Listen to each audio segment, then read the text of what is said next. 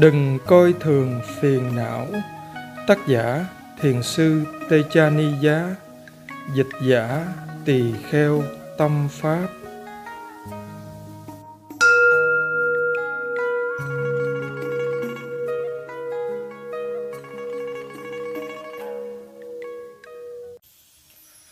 Mười bốn. Tinh yếu của Pháp hành. Có hiểu biết đúng đắn về Pháp hành thực hành một cách liên tục. Đây là điều hết sức quan trọng để phát triển pháp hành của bạn. Thư giãn, thoải mái. Có thái độ hành thiền đúng đắn, chấp nhận mọi đối tượng như nó đang là. Chánh niệm một cách khôn khéo, thông minh. Nhận diện rõ các loại phiền não.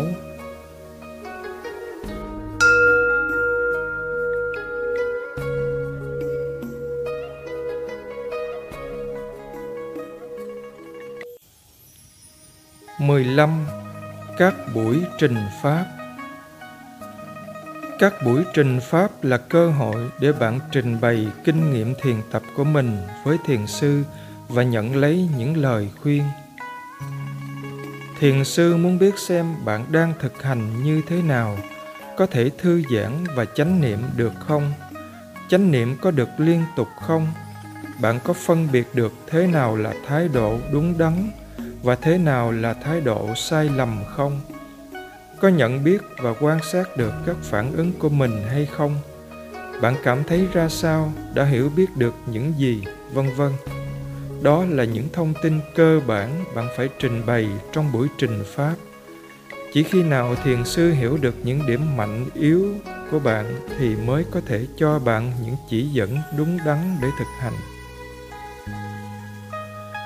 bạn cũng có thể nói trình độ của mình hiện đang ở mức nào và bạn muốn đạt đến đâu. Bạn phải hết sức thành thực với chính mình.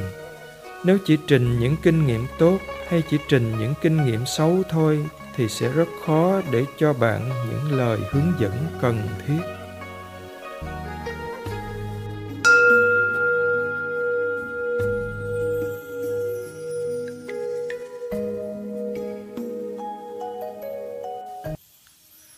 16. Lấy đà chánh niệm Nếu là người mới bắt đầu hành thiền, bạn phải thường xuyên tự nhắc nhở mình chánh niệm. Lúc đầu thì bạn nhận ra mình mất chánh niệm hơi chậm và có thể nghĩ rằng chánh niệm của mình như thế là đã tương đối liên tục. Song, khi chánh niệm đã trở nên sắc bén hơn, bạn sẽ bắt đầu nhận ra rằng thực ra mình thường xuyên bị mất chánh niệm. Thậm chí bạn còn có cảm tưởng là chánh niệm của mình ngày càng kém đi. Song thực ra đó là vì bạn đã thường xuyên ý thức được mỗi khi mình bị mất chánh niệm. Đây là một bước tiến đúng hướng. Nó cho thấy chánh niệm của bạn đã tốt hơn trước. Do đó, đừng bao giờ tự dằn vặt mình như vậy chỉ đơn giản chấp nhận mức trình độ đang có của mình và tiếp tục tự nhắc nhở mình chánh niệm. Tuy nhiên, chỉ tự nhắc nhở mình chánh niệm thì cũng chưa đủ. Để chánh niệm trở nên mạnh hơn, bạn cần phải có thái độ hành thiền đúng đắn, có một cái tâm quan sát không bị phiền não chi phối sự quan sát sẽ trở nên khó khăn hơn khi bạn cứ mãi bận tâm, lo lắng về sự tiến bộ của mình. Trước hết, bạn phải ý thức được rằng đó chính là phiền não và rồi lấy chính nó làm đối tượng để quan sát. Mỗi khi bạn có những trạng thái như phân vân, nghi ngờ, không thoải mái, bất mãn, căng thẳng, cáu gắt, bực bội hay vui mừng, hãy nhìn kỹ chúng tìm hiểu, xem xét chúng và tự hỏi mình xem tâm mình đang suy nghĩ điều gì. Thái độ của mình ra sao? Việc này sẽ giúp bạn hiểu được tác động của phiền não đến mình thế nào. Bạn cần phải kiên nhẫn, có sự hứng thú, say mê và một cảm giác tò mò muốn làm, muốn khám phá, tìm hiểu. Dần dần khi bạn đã trở nên thiện xảo, khéo léo hơn trong việc quan sát với thái độ đúng đắn, chánh niệm sẽ mạnh mẽ và liên tục hơn. Chính điều này sẽ giúp bạn thêm tự tin trong pháp hành của mình. Ở thời điểm này, bạn sẽ bắt đầu thấy được lợi ích của thiền và lúc đó, hành thiền không còn là một công việc nữa, mà bạn sẽ có thêm nhiều hứng thú trong pháp hành bạn tự nhắc mình chánh niệm dễ dàng hơn và dễ nhận diện phiền não hơn. Kết quả là chánh niệm sẽ trở nên ngày càng liên tục và cùng với thời gian, khi pháp hành đã chín mùi, chánh niệm sẽ đạt được đà quán tính. Một khi đã có đà quán tính, bạn sẽ giữ chánh niệm một cách tự nhiên loại chánh niệm tự nhiên hầu như có thể cảm nhận rõ rệt được này, sẽ mang lại cho bạn cảm giác giải thoát chưa từng có. Bạn chỉ đơn giản luôn luôn hay biết mỗi khi nó có mặt, và trên thực tế hầu như nó có mặt trong mọi lúc. Nói cách khác, bạn biết là mình đang có chánh niệm, khi đó tâm đã trở thành đề mục để quan sát. Khi đã có được đà chánh niệm như thế tâm bạn sẽ trở nên ngày càng quân bình, buông xả. Chánh niệm lúc này sẽ rất mạnh và bạn chỉ cần rất ít cố gắng để duy trì đà quán tính của nó. Bạn sẽ luôn luôn hay biết nhiều đề mục khác nhau mà không cần cố gắng dụng công. Khi rửa tay chẳng hạn, bạn nhận biết được các cử động, xúc chạm, mùi xà phòng cảm giác và cả tiếng nước chảy nữa, vân vân. Trong khi hay biết tất cả những điều này, bạn có thể hay biết được cả cảm giác chân đang xúc chạm với sàn nhà. Nghe được tiếng loa vẳng lại từ ngôi chùa bên kia cánh đồng, hay nhìn thấy vết bẩn trên tường và cảm thấy ý muốn rửa sạch nó đi.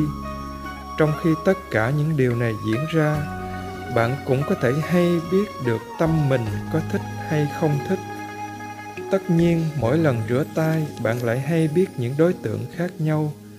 Chánh niệm tự nhiên thì đề mục luôn thay đổi, chuyển dịch liên tục. Buông bỏ đề mục này để nắm bắt đề mục kia, chuyển từ một tổ hợp đề mục này sang một tổ hợp đề mục khác. Khi đã có chánh niệm tự nhiên dường như mọi việc đều chậm lại, bởi vì giờ đây bạn nhận biết được rất nhiều đề mục khác nhau. Trong khi lúc mới thực hành, bạn vẫn phải cố gắng vật lộn để giữ chánh niệm trên một, hai đề mục chính mà thôi. Tuy nhiên, bạn vẫn có thể đột nhiên bị mất thăng bằng khi bất ngờ chạm trán với những loại phiền não tham sân thật mạnh. Điều khác biệt là giờ đây tâm bạn phát hiện ra các phiền não loại thô hay những thái độ sai lầm của mình một cách rất nhanh chóng. Rồi hoặc là chúng sẽ tan biến ngay tức khắc, hoặc là ít nhất cũng bị mất sức mạnh. Bạn vẫn có thể bị mất niệm. Tâm vẫn có thể lang thang đây đó, hay có lúc chánh niệm suy yếu, nhạt nhòa đi, xong sẽ lấy lại chánh niệm tương đối nhanh chánh niệm tự nhiên sẽ nhanh chóng trở lại làm công tác của mình. Tuy nhiên, trước khi quá phấn khởi với thành tích đó, xin cảnh báo bạn một điều rằng, để đạt được đà quán tính này không phải là chuyện dễ. Bạn không thể bắt nó xảy ra được. Phải thật kiên nhẫn. Có thể bạn sẽ đạt được đà chánh niệm này sau một vài tuần dành trọn thời gian hành thiền song nó cũng không kéo dài được lâu. Để duy trì được nó, cần phải có sự khéo léo và quá trình thực hành. Lần đầu tiên đạt được chánh niệm tự nhiên, bạn sẽ nhanh chóng đánh mất nó trong vòng một vài giờ hay thậm chí chỉ trong vài phút. Đừng bao giờ cố gắng để lấy lại trạng thái đó.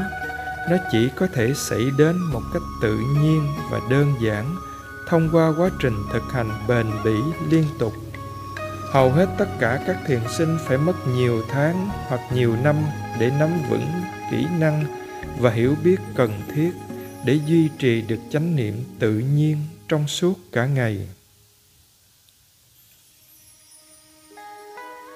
Khi pháp hành của bạn đã có đà quán tính, định tâm sẽ phát triển một cách tự nhiên, tâm bạn sẽ ngày càng ổn định hơn, tâm trở nên sắc bén hơn biết bằng lòng tri túc, đơn giản và chân thực, nhu nhuyễn và nhạy cảm hơn. Nó có thể nhận diện được những loại phiền não vi tế một cách dễ dàng trong khi vẫn chánh niệm.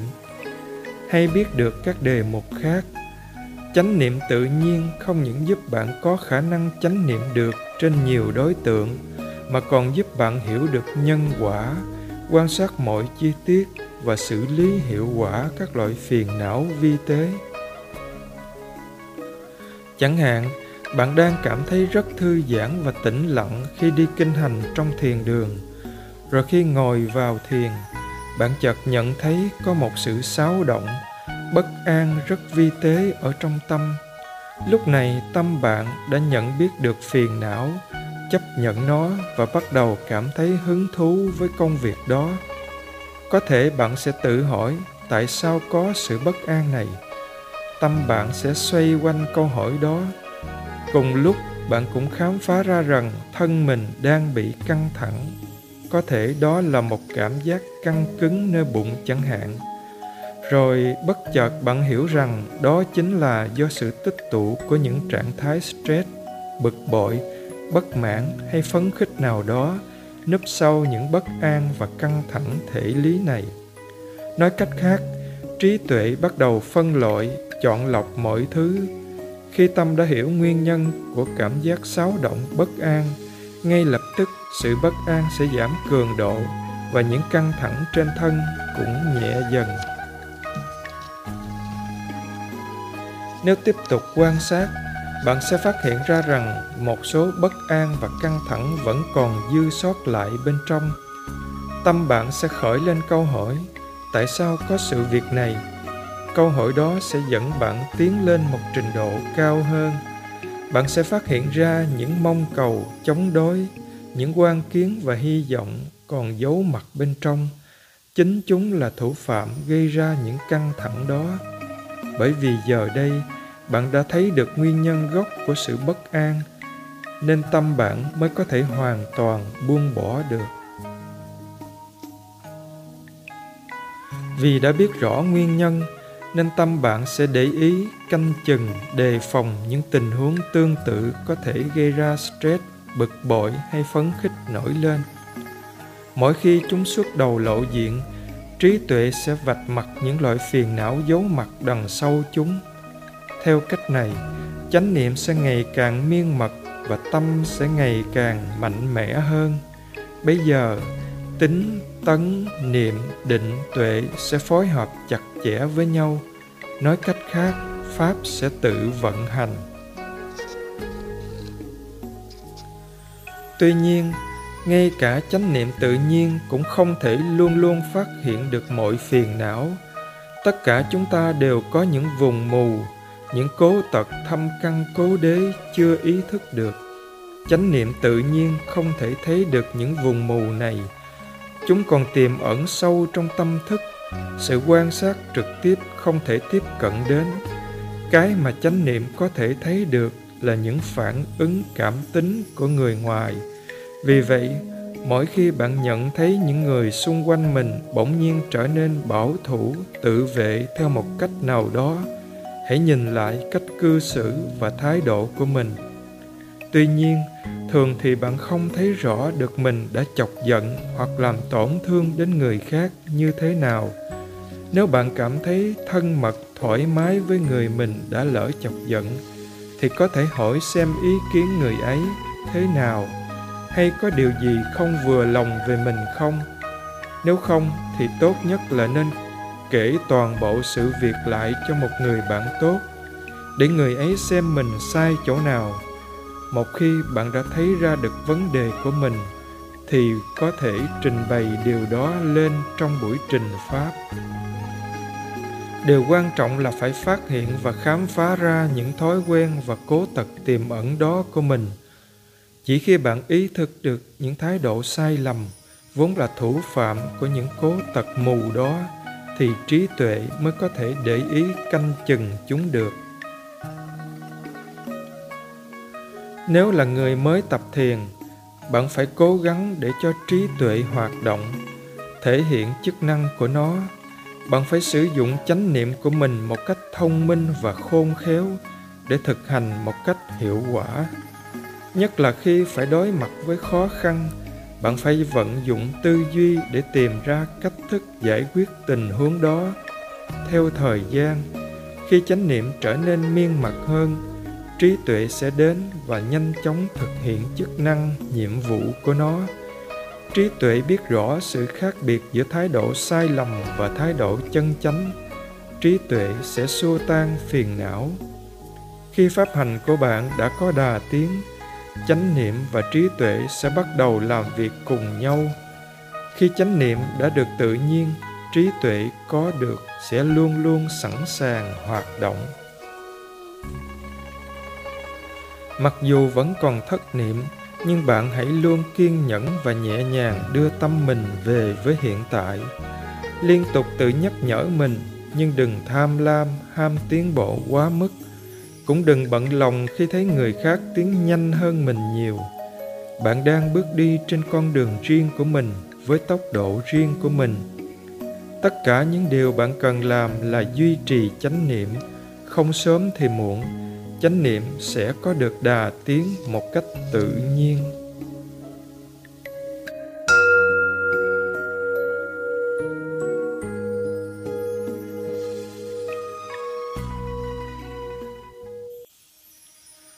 Mười bảy trí tuệ. Chúng ta thường tiếp thu kiến thức và trí tuệ thông qua học hỏi, nghe pháp, đọc sách, văn tuệ, thông qua tư duy, suy luận, tư tuệ và thông qua kinh nghiệm trực tiếp của thiền tập, tu tuệ. Văn tuệ là tiếp thu thông tin hướng dẫn đúng đắn để khởi sự thực hành tư tuệ là quá trình tiêu hóa những thông tin này, thẩm thấu và dung nạp chúng. Tu tệ là những hiểu biết sanh khởi thông qua kinh nghiệm trực tiếp. Chúng ta cần phải có cả văn tuệ và tư tuệ để thực hành chánh niệm một cách hiệu quả, làm cho trí tuệ trực giác, tu tuệ sanh khởi. Cả ba loại trí tuệ này đều là một phần của thiền tập tất cả đều cần yếu đối với thiền vipassana. Nếu là người mới bắt đầu tập thiền, chúng ta cần tìm đọc sách vở phật pháp, hoặc ít nhất là cũng phải nghe thuyết pháp và tham dự các buổi trình pháp. Những hoạt động này sẽ giúp bạn có được những thông tin tư vấn và hướng dẫn cần thiết cho quá trình thiền tập cung cấp một số chất liệu để tư duy suy ngẫm. Chúng ta cần ghi nhớ những thông tin tư vấn và hướng dẫn. Để mỗi khi đối diện với khó khăn, chúng ta sẽ nhớ lại và biết cách ứng xử. Và tất nhiên, bạn cũng cần phải nêu câu hỏi trong các buổi trình pháp nữa. Cái chính là bạn phải nỗ lực cố gắng một cách có ý thức để có được trí tuệ.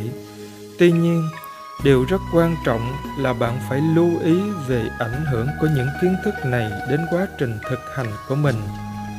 Tất cả những thông tin đó sẽ còn tiếp tục hoạt động ngầm bên dưới bề mặt ý thức, sẽ tác động đến cách suy nghĩ và nhìn nhận sự việc của chúng ta.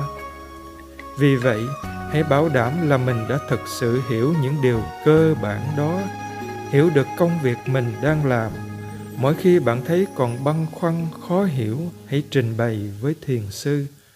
Điều hết sức cần thiết là phải có thông tin hướng dẫn đúng đắn, có động cơ và suy nghĩ chân chánh để thực hành một cách thông minh và hiệu quả.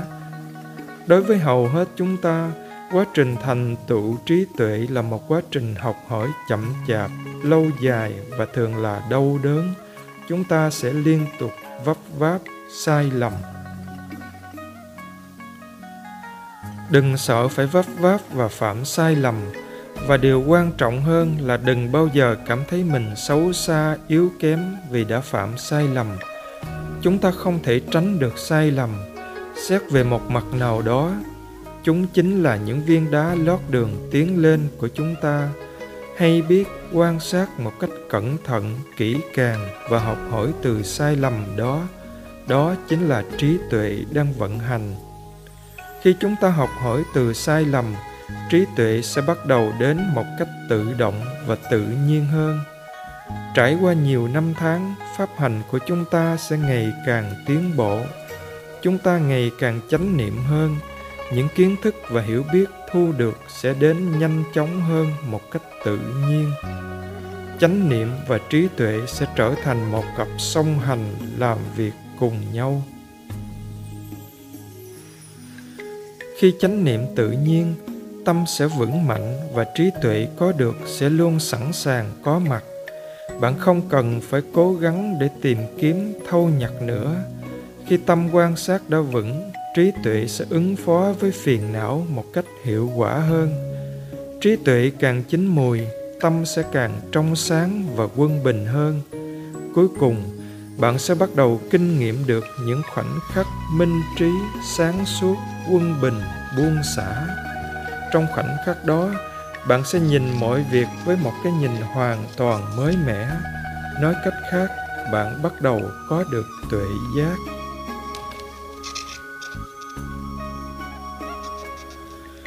Có được tuệ giác nghĩa là hiểu biết một cách sâu sắc những gì trước kia bạn chỉ hiểu một cách hời hợt trên bề mặt kiến thức.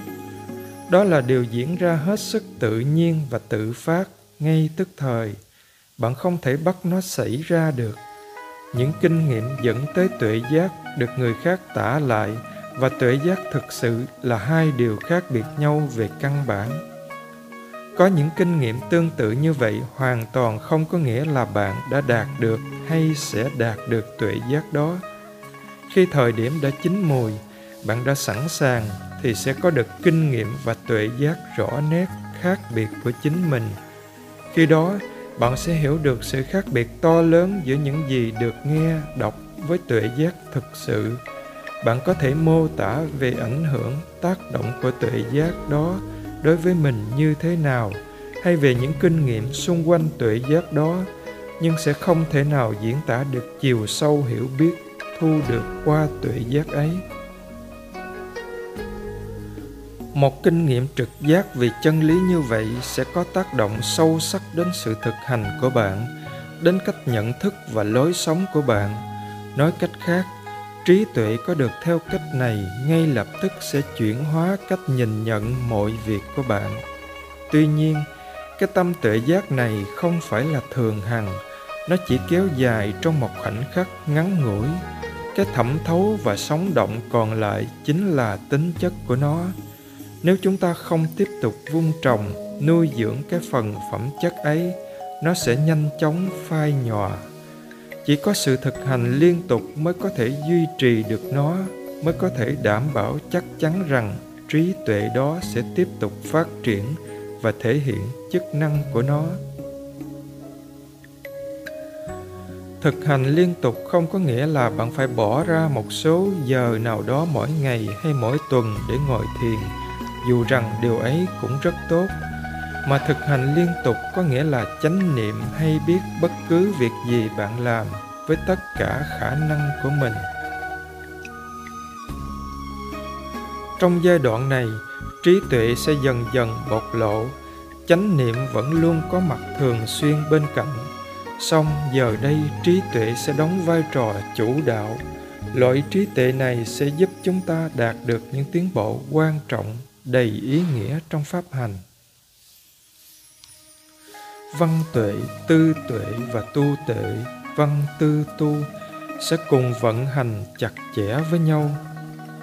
Trí tuệ thu được từ tư duy, suy luận sẽ làm tăng trưởng đức tin của bạn vào pháp và do đó sẽ càng khuyến khích sự say mê, hứng thú của bạn trong pháp hành niềm say mê này sẽ tạo duyên để bạn tiếp tục học hỏi và tư duy. Bạn không còn sợ phạm sai lầm nữa và sẽ bắt đầu khám phá những phương cách mới để ứng phó với mọi khó khăn. Bạn sẽ thấy rõ ràng hơn lợi ích của pháp hành và sẽ hiểu được những điều đã học ở một tầng mức thâm sâu hơn. Tất cả những điều này sẽ làm đức tin của bạn tăng trưởng hơn nữa một khi đã có được tuệ giác, lòng tin của bạn vào giáo pháp sẽ được gia tăng hết sức mạnh mẽ.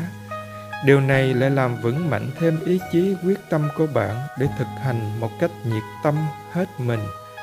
Pháp hành thiền chánh niệm sẽ trở thành tâm điểm của cuộc đời bạn và thế giới của bạn sẽ không bao giờ còn như cũ nữa.